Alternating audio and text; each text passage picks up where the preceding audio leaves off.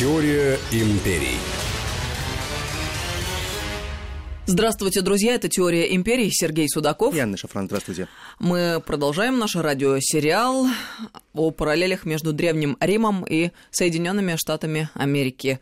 Мы уже знаем и выучили как следует. Соединенные Штаты были построены по образу и подобию Древнего Рима. А если мы знаем, как разворачивались события когда-то, можем предположить, как они будут разворачиваться и сегодня.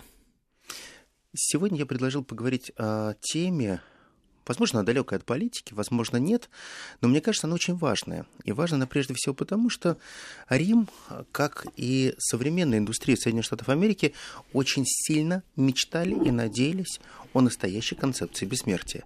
Причем не о концепции бессмертия души, а скорее о совершенствовании тела. То есть, по большому счету, я хотел поговорить о том, как древние римляне заботились о том, чтобы максимально долго прожить, максимально долго сохранить красоту. Как сделать так, чтобы красота стала неувядающей.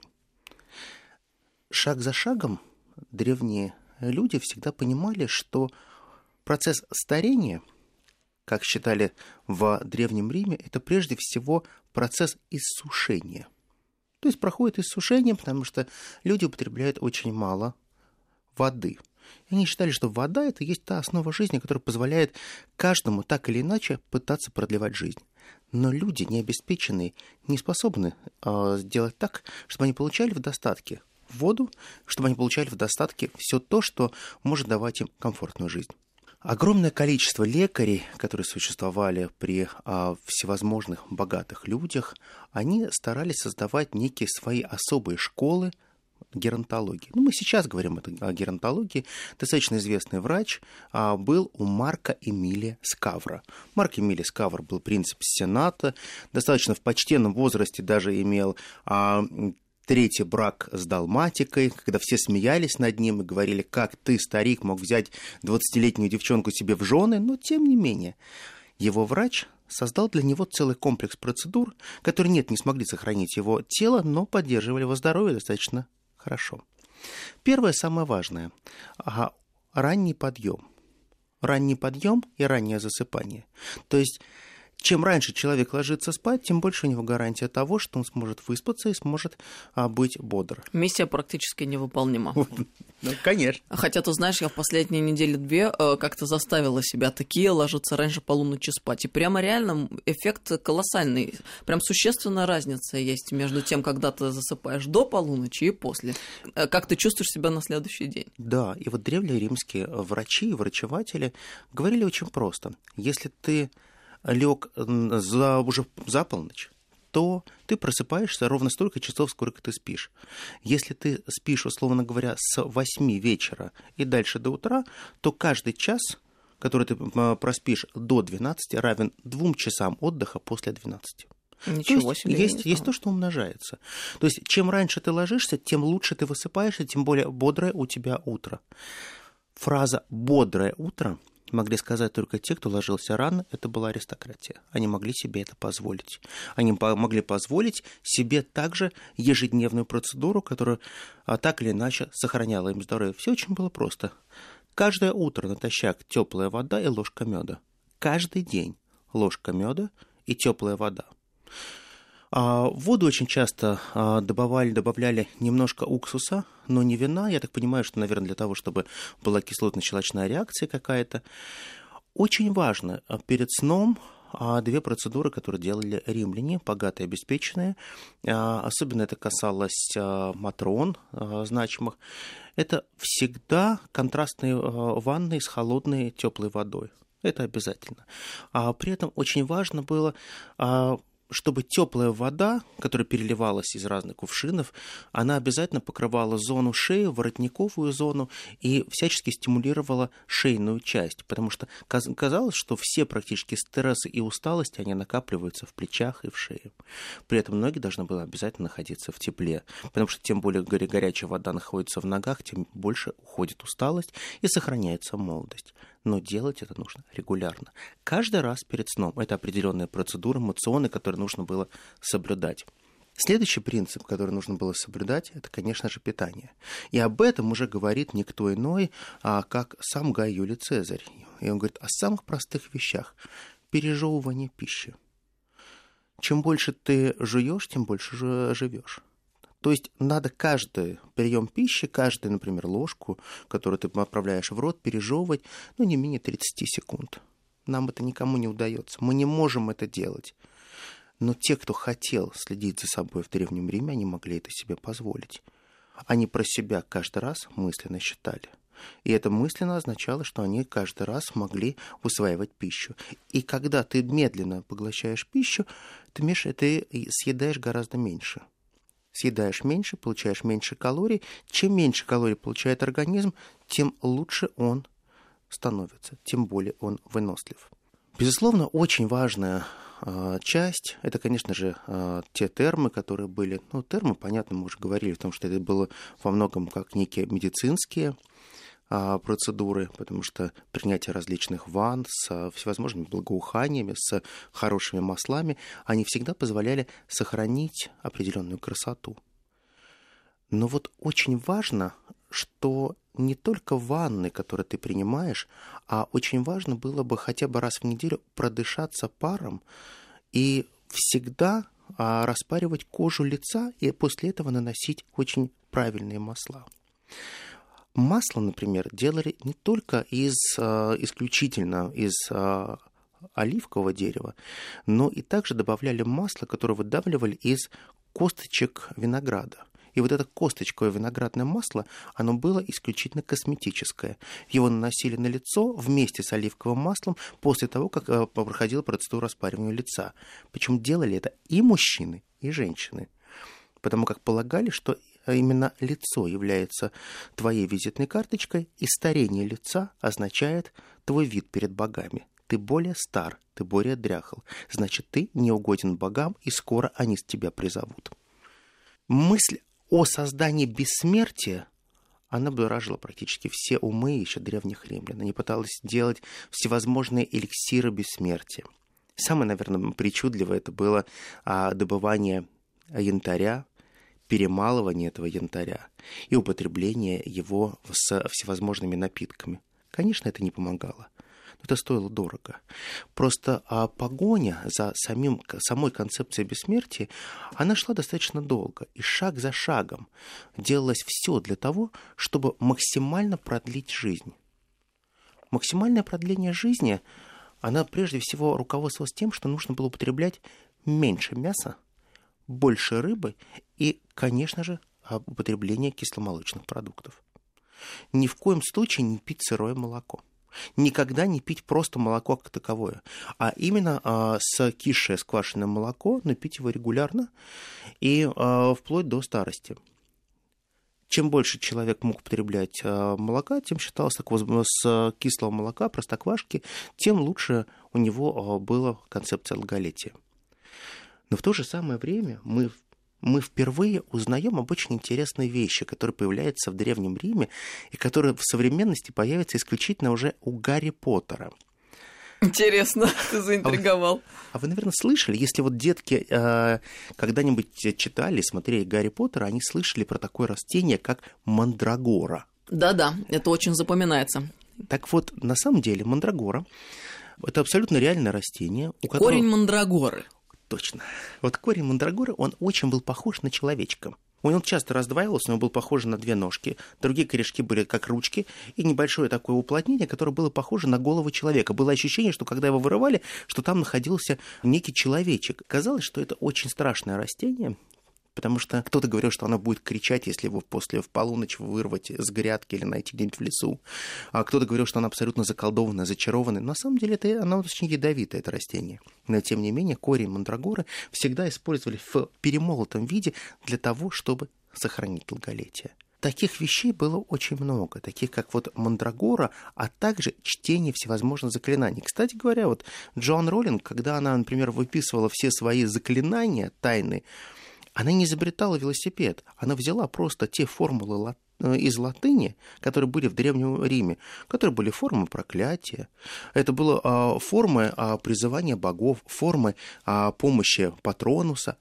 Ничего нового не было изобретено. Как интересно, я она, не знала этого факта. Она просто взяла то, что просили люди прежде всего для сохранения жизни и здоровья. Вот этот призыв Патронуса – кто, кто тебя является патром, кто является твоим спасителем, это все пришло именно из Древнего Рима. И Джоан Роулинг, когда писала своего Гарри Поттера, она просто позаимствовала уже готовые формулы и воплотила их в некие сказочные персонажи, хотя в реальности это все существовало исключительно для того, чтобы осуществить глобальную идею, глобальное бессмертие, глобальное продление жизни.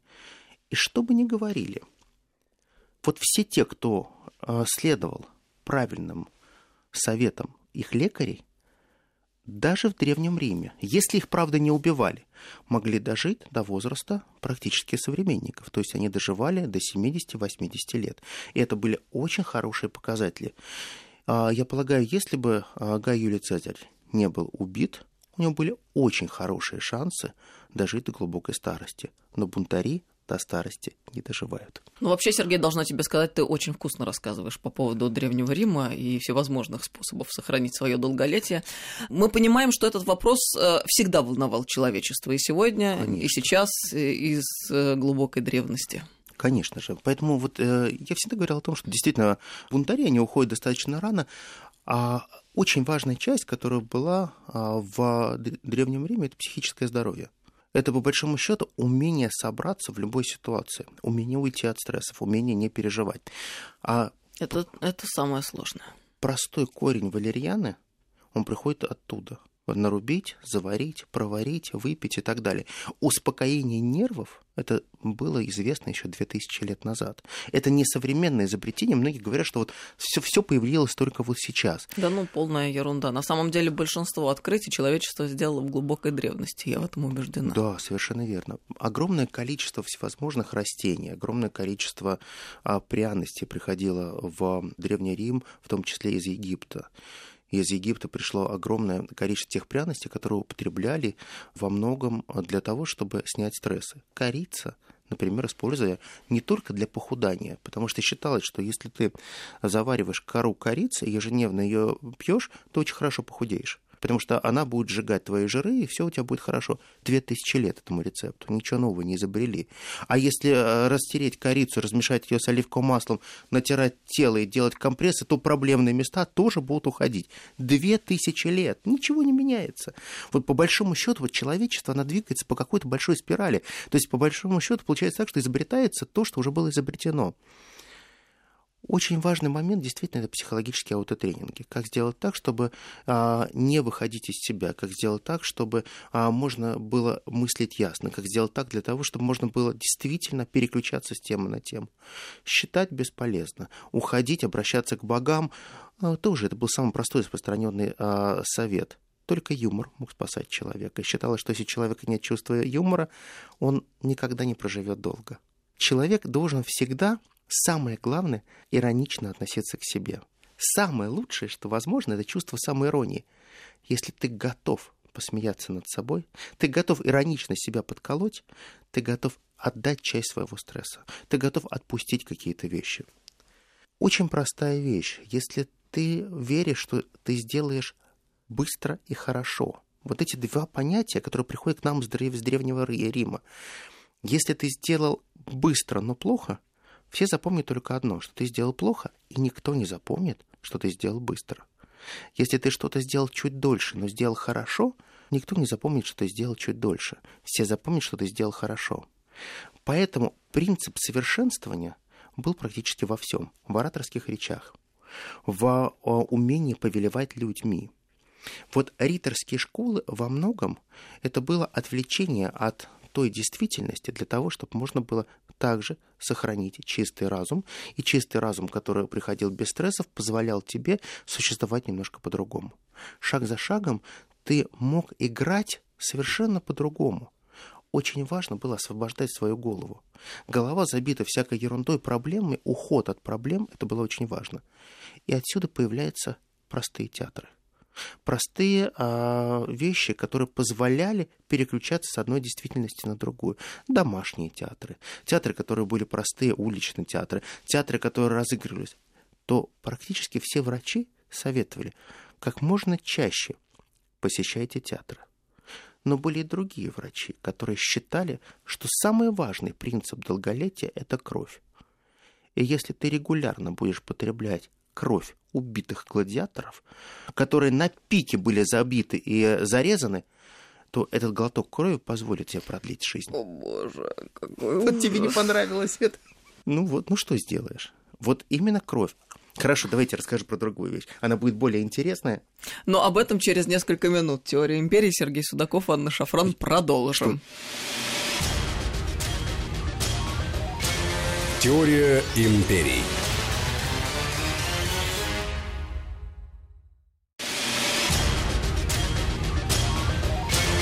Теория империй.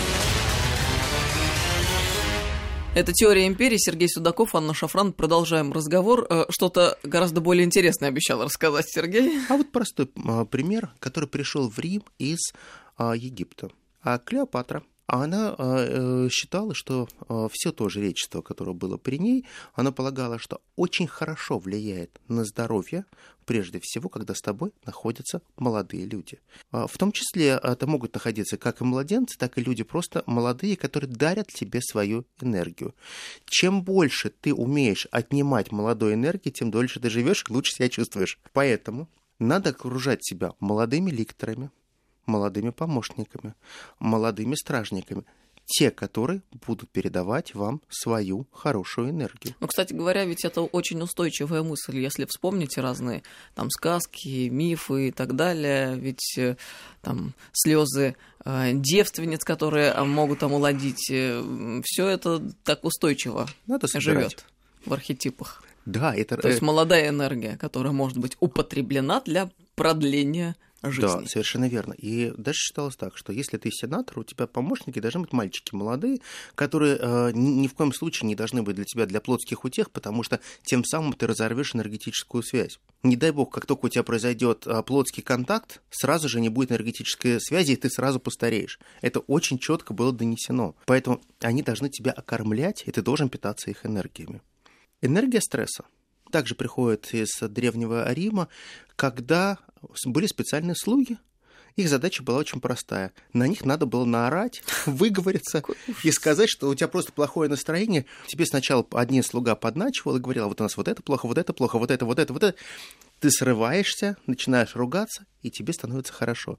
Надо было проделывать такое не меньше двух раз в неделю, а тот слуга, которого э, так называемый был классический мальчик для битья, отсюда получается, не из Америки приходит, мальчик для битья. Это тот мальчик, на которого ты можешь накричать, и тем самым ты можешь сбросить с себя свои плохие чувства. Ужас, это очень тяжелая работа.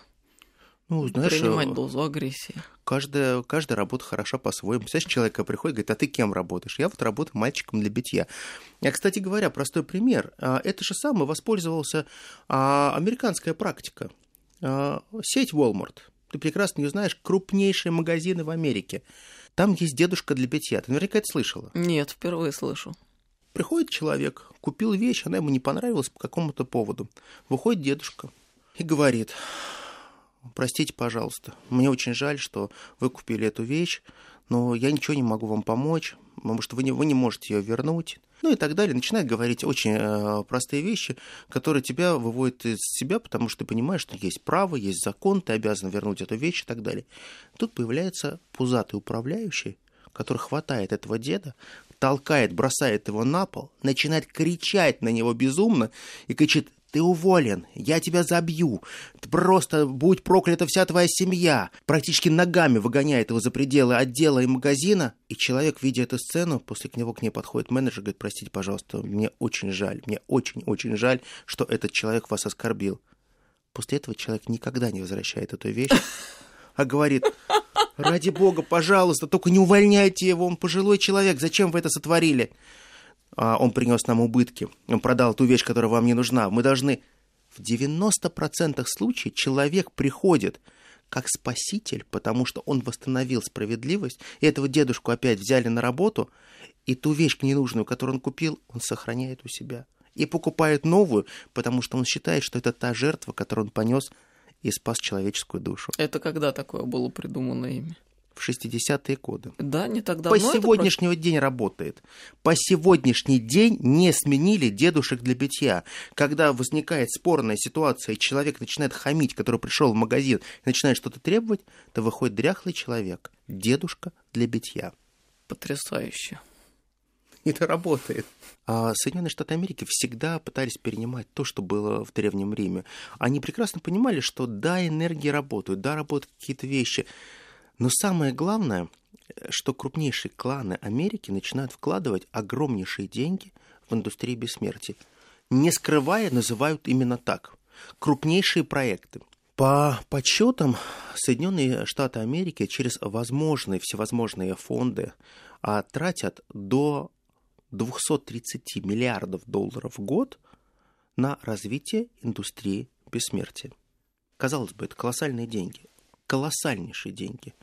Но сюда входят антираковые исследования, туда входят всевозможные исследования, связанные с неизлечимыми болезнями, и постоянный поиск стал прежде всего педалироваться не кем-нибудь, а теми людьми, которые занимались в IT-сфере. То есть, по большому счету, все айтишники, а крупнейшие из Силиконовой долины, они стали сосредоточились на том, а как же сделать так, чтобы максимально можно было продлить человеку жизнь. И в Соединенных Штатах Америки культ продления жизни стал индустрией. Колоссальной индустрией, куда вкладывается огромное количество денег. Номер один семья, которая вкладывала самые большие деньги в индустрию бессмертия, это клан Рокфеллеров. Мы помним про Рокфеллера, которому несколько раз пересаживали сердце. Мы помним про то, а, насколько они были успешны.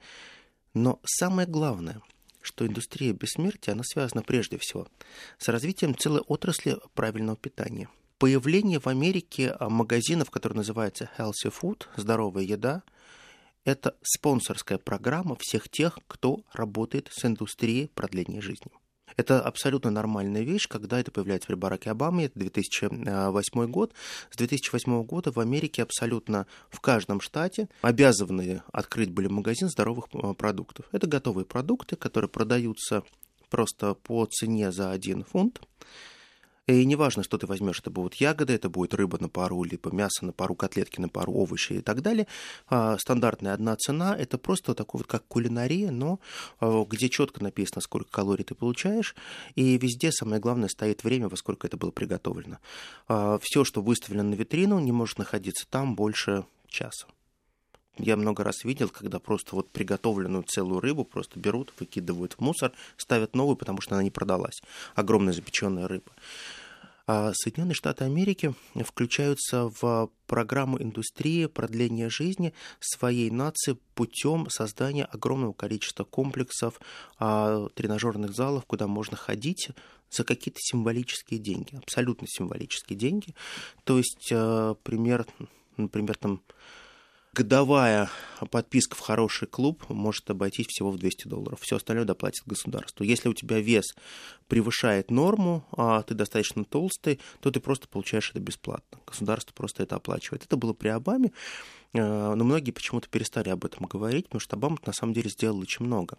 Обама как раз был из тех людей, который очень сильно беспокоился тем, как максимально долго продлить жизнь нации, и как сделать так, чтобы жизнь нации продлевалась не только избранных и лучших, а в целом можно было продлить эту жизнь нации. Понятно, что мы, когда мы говорим об Америке, мы прежде всего говорим, что это индустрия фастфуда, это индустрия тех людей, которые не следят за собой, но это ошибка. Это совершенная ошибка. Это все те люди, которые пытаются э, жить на каких-то стереотипах. Абсолютно нет. Американцы, э, все те, кто, ну, хотя бы хоть как-то более-менее крепко стоят на ногах, они прекрасно понимают, что фастфуд – это еда для бедных. Курица – это еда бедных. А, они даже очень часто шутят и говорят, если ты покупаешь э, курицу, ты цветной, потому что мясо и рыбу покупают не цветные – чем выше у тебя достаток, тем лучше твоя корзина. Все то же самое. Но в Америке а, немножко все поменялось. Дело в том, что так как побережье практически везде, морепродукты, они более доступны. Морепродукты не стоят колоссальных денег, и иногда мясо стоит дороже, чем а, рыба. Огромное количество потребления рыбы стало просто некой программой, той же самой программой, которая существовала в Советском Союзе. В Советском Союзе, по большому счету, а, мы получали четверг, рыбный день, мы все про это помним. Откуда это пошло? А пошло это оттуда, что мы начинали заводить огромное количество рыбы, прежде всего из африканского бассейна. То есть мы э, мало того, что ловили а, несколько миллионов тонн у себя в своих э, водах, так мы еще привозили африканской рыбы сюда порядка 5 миллионов тонн оттуда привозили. У нас всегда было рыбы очень много. Американцы сделали ставку на рыбу, но скопировали они это с Советского Союза, потому что они поняли, что в Советском Союзе, когда пришла индустрия четверга как рыбного дня, американские врачи поняли, что раз в неделю создавание рыбного дня продлевает жизнь минимум на 5 лет. И это неплохо. Ого, какая интересная это... статистика. Я тоже не знала. Да, Сергей, это... сегодня день открытий. Да, это неплохо на самом деле. То же самое. Стакан воды в день. Очень большое употребление воды. Посмотри, насколько американцы зависят от кулеров. Вот обратите внимание, как часто они подходят к кулерам. Существует даже статистика, что американцы на сегодняшний день самые водохлебы в мире – они больше всего пьют воды. Они постоянно промывают свой организм и употребляют самое большое количество воды, потому что с детства объясняют, что твое старение зависит от того, насколько много или мало ты пьешь. Чем больше ты пьешь просто воды, тем лучше а, чувствует себя твой организм, тем лучше чувствуют твои почки и так далее. То есть тебе, по большому счету, дают определенные вещи и говорят, не то, что ты избранный, просто соблюдай простые правила, и все будет хорошо. А водичка с лимоном, понятная американская штучка, которую они очень любят. Но воду с лимоном пили практически все. Не только мыли в ней руки, но пили регулярно воду с лимоном и с уксусом. Всегда употребляли римляне. Это пришло именно оттуда. И американцы делают это точно так же. Возьмите водичку, положите туда ложечку меда, положите несколько долек лимона, и уже будет неплохо. Американцы прекрасно понимают, что вкладывать деньги надо в том числе и в генные исследования. Невозможно применять а, огромные технологии прорыва без а, серьезных исследований. Тоже центр Гарварда. А, серьез, серьезнейшие медицинские исследования, которые происходят в Гарвардском центре. И именно им удалось подойти к тому, чтобы найти тот ген, который отвечает, например, за болезнь Паркинсона. Понятно, что огромное количество людей страдают от этого и не могут понять, как э, можно было бы убрать этот ген. И вот они интересную штуку придумали, кстати говоря, американцы.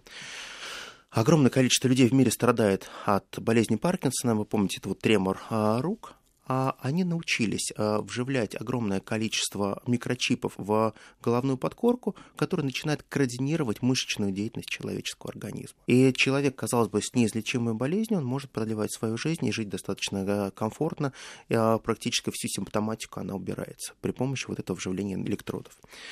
Каждый год а, те затраты, которые происходят, они а, прежде всего делаются на конкурсной основе. В Америке каждый раз существует конкурс. А все те, кто смогут на 10% хотя бы продлить жизнь любого млекопитающего, неважно какого, и доказать, что они продлили эту жизнь а, млекопитающему на 10% его жизни в средней статистике, они получают сразу огромнейшие гранты, деньги и так далее.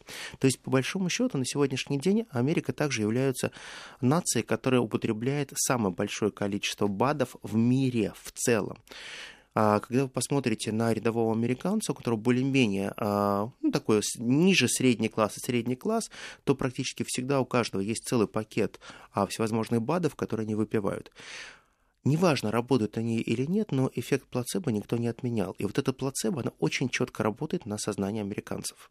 Процедуры по омоложению, по э, регулярному пилингу и по всему остальному, что происходит.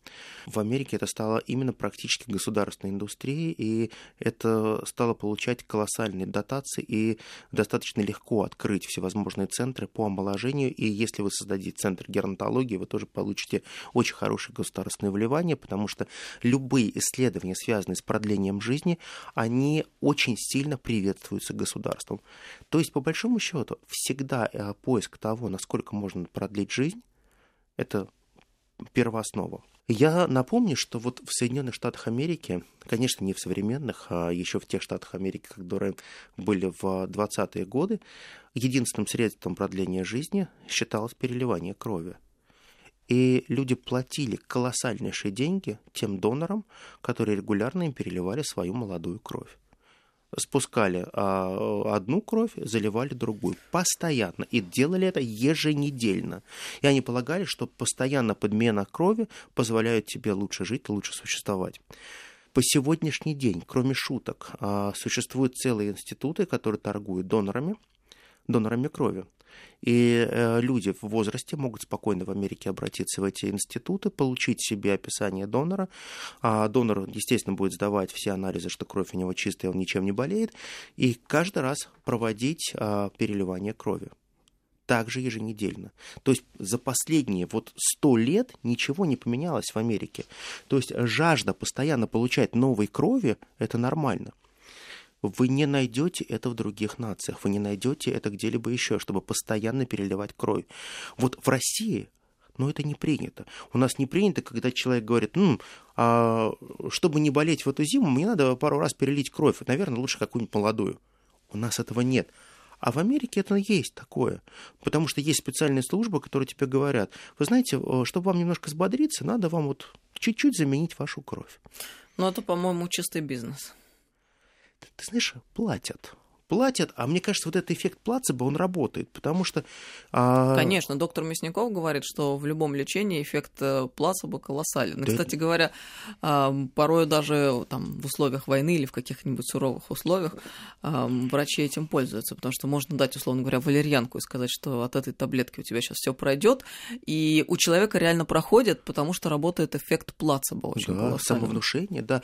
И понимаешь, стоит это колоссальных денег. Кстати говоря, я посмотрел расценки, э, ты знаешь, будешь удивлена, сколько стоит вот такое регулярное переливание крови. 160 тысяч долларов стартовая цена по году. У тебя есть твой персональный донор, который тебе регулярно сдает свою кровь, а ты питаешься его кровью, заряжаешься его энергией. Эффект непонятный. Работает это, не работает, непонятно. Но тем старикам, которые переливают эту молодую кровь, они говорят, круто, вот прям сразу жизнь прет, вообще все замечательно, все супер и так далее. Главное переливать кровь от человека до 30 лет. Ну, За понятно. 160 тысяч долларов. Все удовольствие. Ну, это я к тому, что кровь гладиаторов тоже когда-то пили и полагали, что это очень хорошая штука, потому что она очень сильно бодрит. А эмоциональный заряд.